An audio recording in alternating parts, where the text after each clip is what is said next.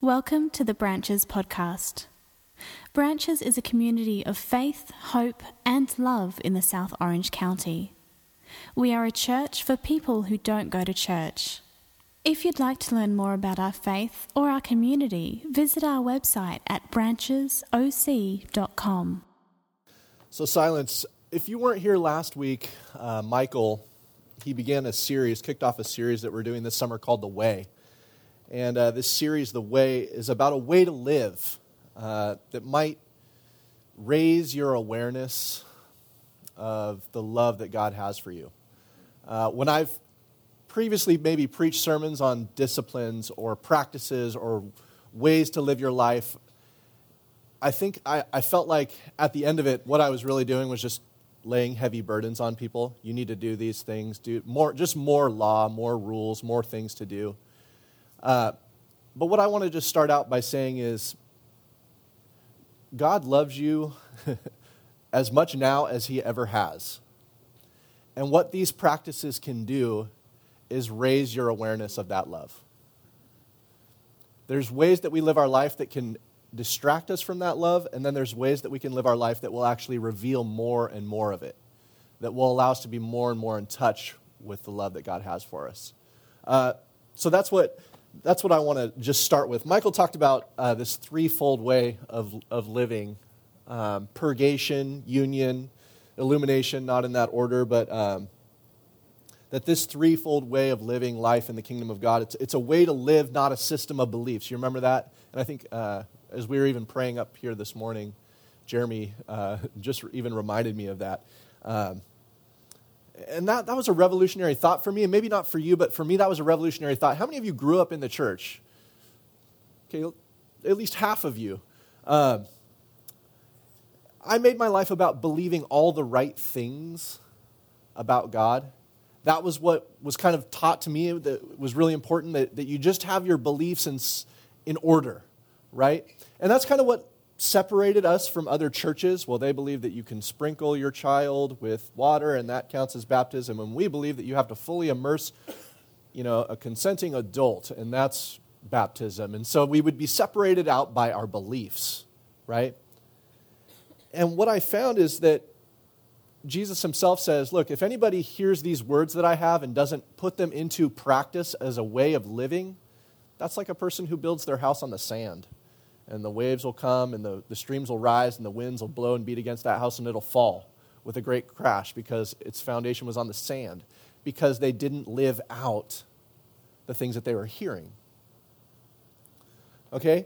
And maybe you saw this for me, I saw this with friends who grew up in the church, and they had their beliefs all set, and then they went away to college, and they saw this other way of living, different ways of living that were actually a little more attractive, right? A little more fun, a little more interesting. And so their system of beliefs crumbled. They went back to their system of beliefs, but their system of beliefs didn't really line up with the way that they were living. It wasn't a way that they were living. It was just, that's just the stuff that I believe. I was told that as a child, I believe these things. I grew up being told, believe this. But I wasn't really brought into this way of living and loving and knowing in the world. So today we're talking about silence. And over the next few weeks, we're going to talk about these habits. And like I said, I want to reiterate what Michael said last week. These habits, doing these things, doesn't make you more spiritual, okay? We all agree on that? Being quiet doesn't make you more spiritual, all right? You are as spiritual as you have ever been and you ever will be right now, where you are, okay? What these practices, what these habits, what these disciplines will do is raise your awareness of God's love for you. So in a letter written to the church in Rome, it says that there's nothing that can separate us from God's love that's in Christ Jesus. No height, nor depth, nor angels, nor principalities, nor things present, nor things to come, nor powers, nothing. But there are things that we can do to distract ourselves from that love, are there not? There are some things that we can do to decrease our awareness of that love. There are some things that we can do to raise our awareness of that love. as well. So, I want to talk about silence and why it's such a problem for us. Would you agree? It's a problem. Then I want to talk about Jesus and his routines of silence. And then I want to talk about why silence is important for us as a way to live. So, what is silence? I have a slide. I don't know if it's going to... There it is. And I'm going to read it to you. Silence is the absence of intentional sound. Intentional sounds are the things we turn on, such as TVs, iPods, words spoken like me right now, or heard in a conversation, music such as humming or tapping, if you have a husband that loves to, probably, and then the noise of tools, keyboards, or other objects. Sounds that remain are unavoidable, unfortunately, sometimes in crowded places. So silence is purposeful quiet. About 20 years ago, and Jer, are you here? There you are. Jeremy Clements and I took a trip. We drove together, just the two of us, in his green Ford Ranger. You remember that truck, Jer? And we were just after our freshman year of college, and our youth pastor, Eric Lucy, was visiting with his youth group to California, and he'd taken all his kids up to, like, Humboldt, way up in Northern California. Anybody been to Humboldt? That area, beautiful area. So he took us to this place called Fern Canyon. It's in and around Orick, and it's this beautiful place where the redwoods go all the way up to the coast, and they're on this bluff, and there's this deep crack in the bluff, and ferns have grown all the way up the crack. It's like tropical, but you're in Northern California. It's really strange, but it's gorgeous. And so he takes us. He takes his youth group there, and we said, let's go up there and meet him and just hang out. So we do this. We drive up there, spend some time with them, with Eric, our old youth pastor. And Eric says, hey, if you're going to be here, you got to enter into what we're doing. And today we're doing 4 hours of silence. Oh, that was brutal. Like, I still remember 4 hours. I mean, you're going to be here for an hour or 45 minutes or something like that, and there's going to be some silence. But imagine like 4 hours of silence. He said, here are the rules. You can't say anything to anybody. You can't talk to anyone. And you can't be within 50 feet of another person. And I just remember, like, you know, the first, you can walk, people took naps, all kinds of stuff happened on these 4 hours. But I just remember, like, okay, it's only been like 45 minutes. This is like so brutal.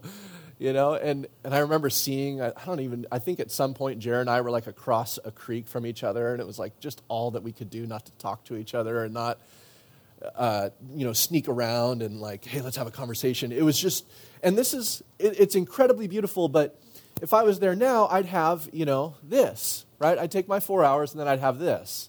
And this would likely give me access to a number of different games like Candy Crush or Angry Birds or whatever it is that you love to play on here. And that would occupy quite a bit of time because, let's be honest, it does already in our lives. And so I could just, play games for however long, go on Facebook, update my status board, or Snapchat all my friends of like a picture of me like going, 4 hours, dude. Whatever it is, not fully alone. So I was thinking about that. Man, I get bored. And when the time was over, I was like relieved. I was like, oh, I could talk to people again. How did he ever expect me to go for 4 hours without speaking?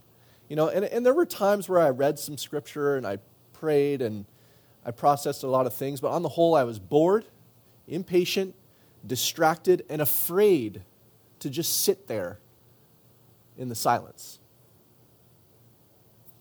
Now, a study of 500 undergraduate students that was done over 6 years shows that constant accessibility and exposure to background media has created a mass of people who fear silence.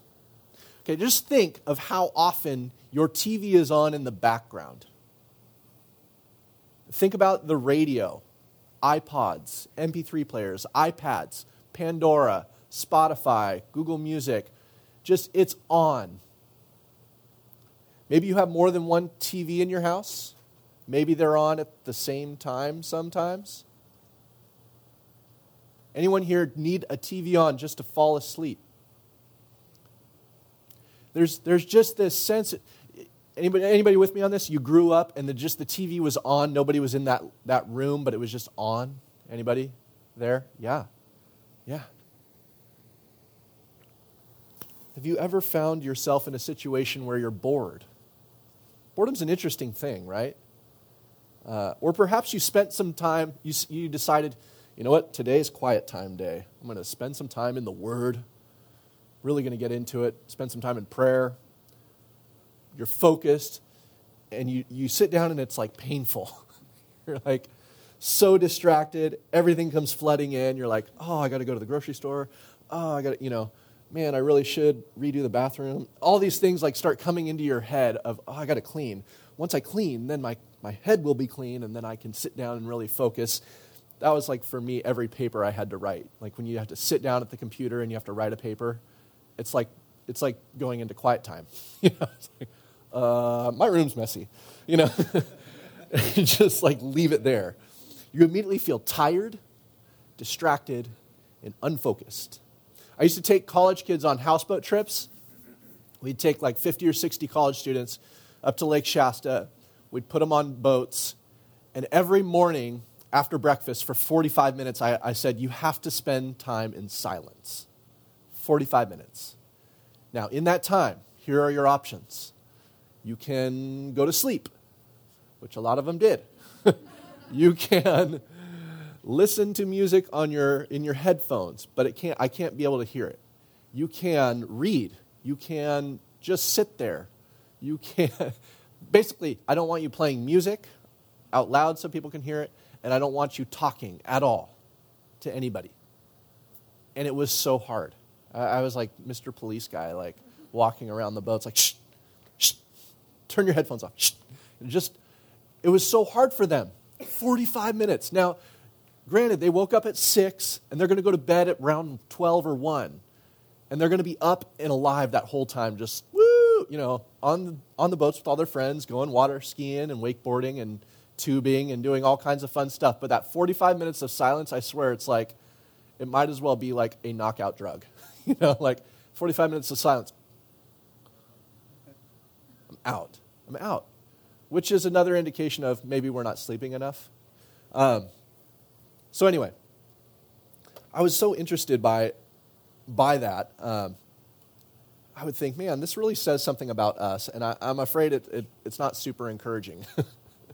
A philosopher by the name of Blaise Pascal, in his book Pensées, he wrote, all of humanity's problems, just think about it, all of humanity's problems stem from man's inability to sit quietly in a room alone. And we'll say all women's problems, too. She's not going to put it all on me. All of humanity's problems,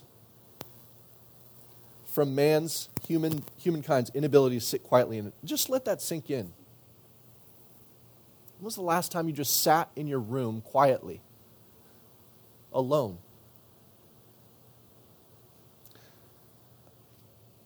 There's hope for you and there's hope for me. Silence can be extremely frightening. I think my tendency to talk with friends during times of silence, whether it be in person or through Facebook or texting or whatever, is just my reaction to like deep underlying fear. And we'll get to that fear. But I want to see what God has to say on this topic of silence. So what can we learn from Jesus? And I want to just give you a few scriptures that illustrate the importance of silence. The first comes from Matthew. It says this in Matthew 14:23, after he sent the crowds away, he went up onto the mountain to pray. And when it was evening, he was there alone. So Jesus spent time with the Father in prayer alone. He went to quiet places. And back in that time, it probably wasn't that difficult to find quiet places. There's no cars. There's no airplanes. There's no factories. It's just like animals, birds, and wind. That's like it going on back then. So this next one. Luke 4:42, when day came, Jesus left and went to a secluded place, and the crowds were searching for him and came to him and tried to keep him from going away. So Jesus goes to a secluded place then. And then Mark 1:35, Jesus and his friends are staying with Peter at his house, and this is what it reads. In the early morning, while it was still dark, Jesus got up, left the house, and went away to a secluded place and was praying there. Now, I've been to this little town in Israel where they think Peter lived, and there's no streetlights. There's no late night construction going on. There's no hum of refrigerators. No cars arriving home late. No foghorns blowing on the Sea of Galilee. All you might hear is like a gentle wind blowing through the grass and some crickets and frogs. But apart from that, it would be extremely silent, right? When you wanted to see the stars, you just go outside. You know, there's no light preventing you from seeing all the stars. You know, when you get up into nature, and you're like, oh, it's amazing. You know, we went to Yosemite and we were like camped on top of Upper Yosemite Falls and we could just see so many stars because there was no light intruding, right? That was every night. You just walked outside. There it is, the whole Milky Way. Imagine seeing that every night. So it's a little unfair, really, that all the noise. Think of all the noises Jesus never had to deal with. He never had to endure because these things simply did not exist. Just think: no cell phones, no cars, no planes, no helicopters, no motors of any kind. TVs, iPads, iPods, iMacs. There were no speakers, no trains, no Harleys, no Toyotas, no Justin Bieber, no Taylor Swift, no Disneyland, no Frozen songs. Thank you, Jesus. No microwaves, no mixtapes, no matinees, no gunshots, no grenades. Life was much more quiet. No fans. And Jesus was going to secluded places. The whole thing sounds like a silent retreat to me. It all sounds secluded. The whole world of his day would feel secluded to us now. Without all this stuff, wouldn't you feel like, if I was telling you, hey, we're going to go to this place, there's none of that stuff I just named. Like, does that place even exist? Like, where is that place? No. But in the midst of Jesus' day, he's going to secluded places to pray. Luke 5:16, it says, but Jesus himself would often slip away to the wilderness and pray. The whole thing sounds like the wilderness to me. That was his habit. He would often do this. He had a habit of going to places where it was silent. No people, just him and the Father. And you can see that most of the time, silence will go hand in hand with solitude. It's not always the case, but it certainly gives you a better shot at it. If you get away from other people, you have a better shot at finding some quiet. One of my favorite writers of devotional literature is a guy named Henry Nowen. And he writes, silence is the way to make solitude a reality. We can get away from everyone and everything, but not really get away if we're still on Facebook or Instagram or YouTube or texting or watching a show or reading emails or whatever it is. Silence is letting go of all the noise. Because we talk about colors even being loud, right? Well, it's just too loud. It's like a fluorescent orange or something, right? Colors being too... We talk about pictures being noisy. Right? If you're a photo editor, there's even in Photoshop, you can increase the noise in your photo. That photo screams at me. I'll say something like that. Silence is escaping all these things, and it is frightening. We have a lot of noise in our lives, do we not? You have noise in your life? I was reading an article, too much noise is bad for your health. The author says, the ears do not sleep like watchmen or watchwomen. They are on high alert, 24/7, eavesdropping on surroundings, searching for any sound signaling danger. One of their tormentors is noise, which can panic the body like stress. And it goes on to say, the Secretary of International Commission of the Biological Effects of Noise. How would that, you'd like to be that, that's your job title. I'm the Secretary of the International Commission of the Biological Effects of Noise. I'll just be quiet, man. He says, noise can function as an unspecific stressor on the body. Prolonged periods of unwanted noise can cause the body to release stress hormones like adrenaline and can negatively affect blood hormones like cholesterol. So if you have high cholesterol, maybe you just need to live somewhere more quiet or turn down the music. And then finally, that in the long run may lead to hypertension and cardiovascular disease. He says, epidemiological studies suggest that the risk for cardiovascular disease rises 5 to 15% every 10 decibel increase. Sorry, I'm killing you. Seriously. And that's just science. Noise is hurting our lives. It's how we live our lives, and it's hurting us in so many ways. I've got a little video from the Family Guy here. It just illustrates what we are like and what we deal with. So. Lewis, mom,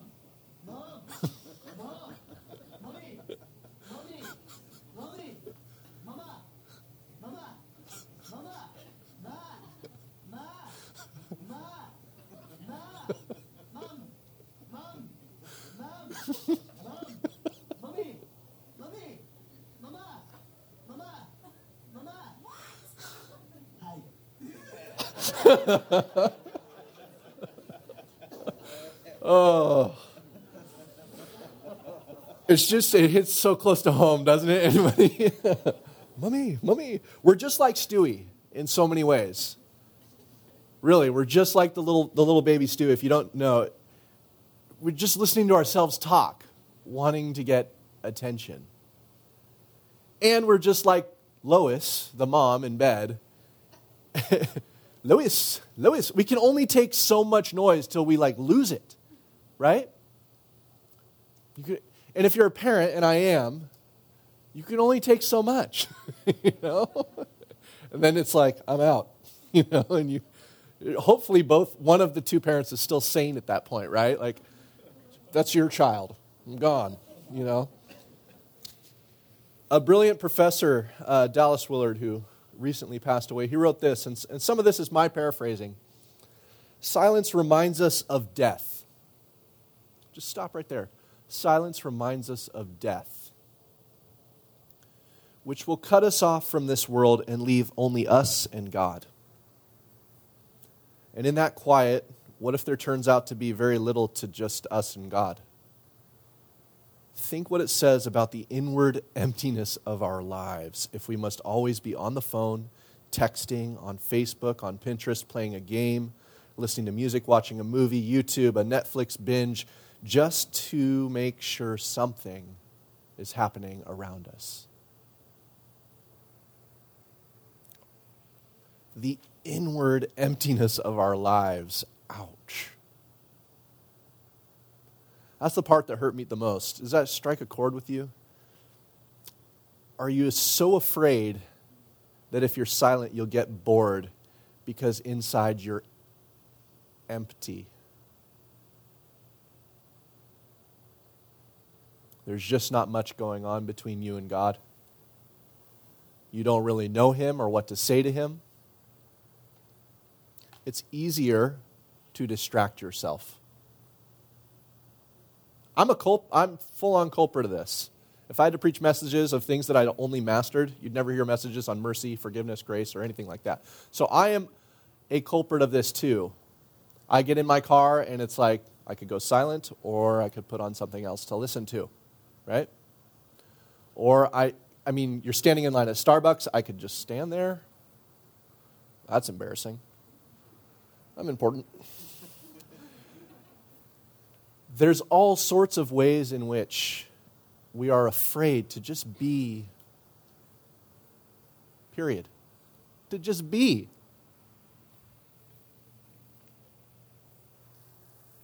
Our pattern is to talk, to interrupt, to intrude on the silence with words and actions. And Dallas would say it generally leads to violence. And here's what I mean by that. The other day, I had spent the morning with my two little girls, Sophie and Paige, 2.5 and 4.5.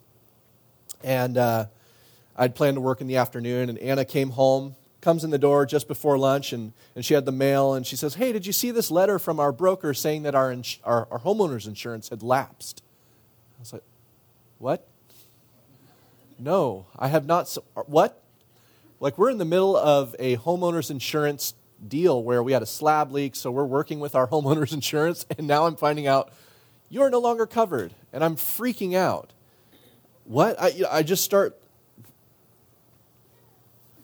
I could not process. What do you mean it lapsed? I launched into a stream of words that were hostile and angry and frustrated and panicked. And in the end, it was fine. It says here we have 29 days to pay the premium from when it lapsed and then we'll be fine. And I was like, could you have led with that? Hey, it's fine. We just need to pay our premium, blah, blah, blah. So I paid the premium. We're all set for another year. Now, what if instead of doing what I normally do when things frighten me and upset me and frustrate me and confuse me and anger me and I'm ready to launch into words, if I just paused for 10 seconds? That's interesting, sweetie.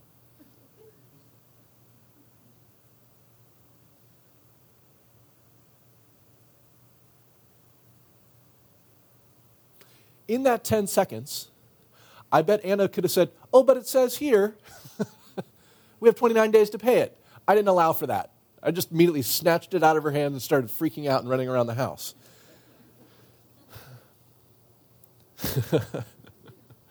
Ten seconds. We're so quick to rush in with words, with action, and generally, at least, to violence. We interrupt, we intrude, we act. It's what we're trained to do. We don't pause. We don't reflect. We don't process. We are a culture of reaction. We hear something that triggers something, and we just spit out garbage immediately for the most part. Blah, blah, blah, I can't believe this. A friend of mine said, next time, just go like this. And he just covered his mouth with his finger. You're standing at the threshold of the kitchen and you're about to walk in and say the thing that you always say. Just stop right there at the threshold and just cover your mouth. It's like you're just buttoning your own lip. You button that lip, right? I know what you're going to say. You're going to say the same thing that you always say. You're going to blow up in the same way. You're going to react the same way you always do. You could just blow your spouse or your brother or your sister or your parents away by just, oh. So your wife comes home and says, I got a great deal on all this stuff at Target. Right? And before you say anything, you cover your mouth. You pause and then you speak.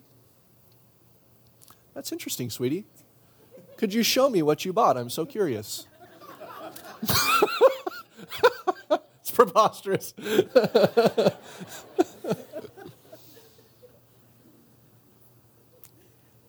You have an opportunity to change your life, to change your marriage, maybe.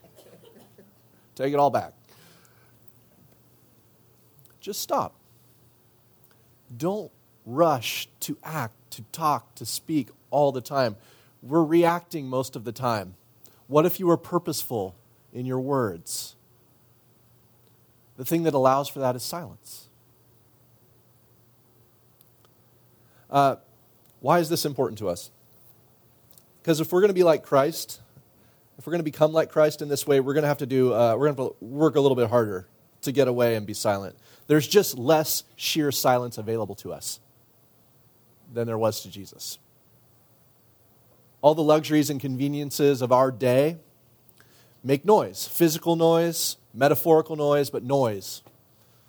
So we have to endure the earthquakes of our phones, the fires of our televisions, the winds of our cars in order to find God in the sheer silence. There's a passage where Elijah goes to find, God says, hey, Elijah's about to give up. He's a prophet. I'm over this. God says, hey, I'm going to come reveal myself. And Elijah finds God in the sheer silence. And if we do, if we work at this, we may just hear the voice of God say to us, what are you doing here? And that question will lead you on a great adventure. What are you doing here? So now, we're going to close with a little video about noise. This video is going to force you to be silent for a bit. So I want you to engage. We're in a theater. We come to theaters to watch movies, generally. Not listen to sermons. There will be about 6 minutes of complete silence. I might even turn off the fan. Complete silence, okay? 6 minutes, maybe 7. And you're going to hear people's stomachs growl, right? And coughing and sniffling and wrestling, and hopefully that's it. But really try to engage the content. And then Tyler's going to lead us in a few songs and some more silence. We're not just like, we didn't just come here like, oh, we didn't really prepare anything. We're all just going to be quiet. No, this is like, we're intentional about being quiet. Because the rest of your day when you leave this place is most likely going to be noisy. So, let's bring down the lights and let's turn our attention to the screen and do our very best to be silent.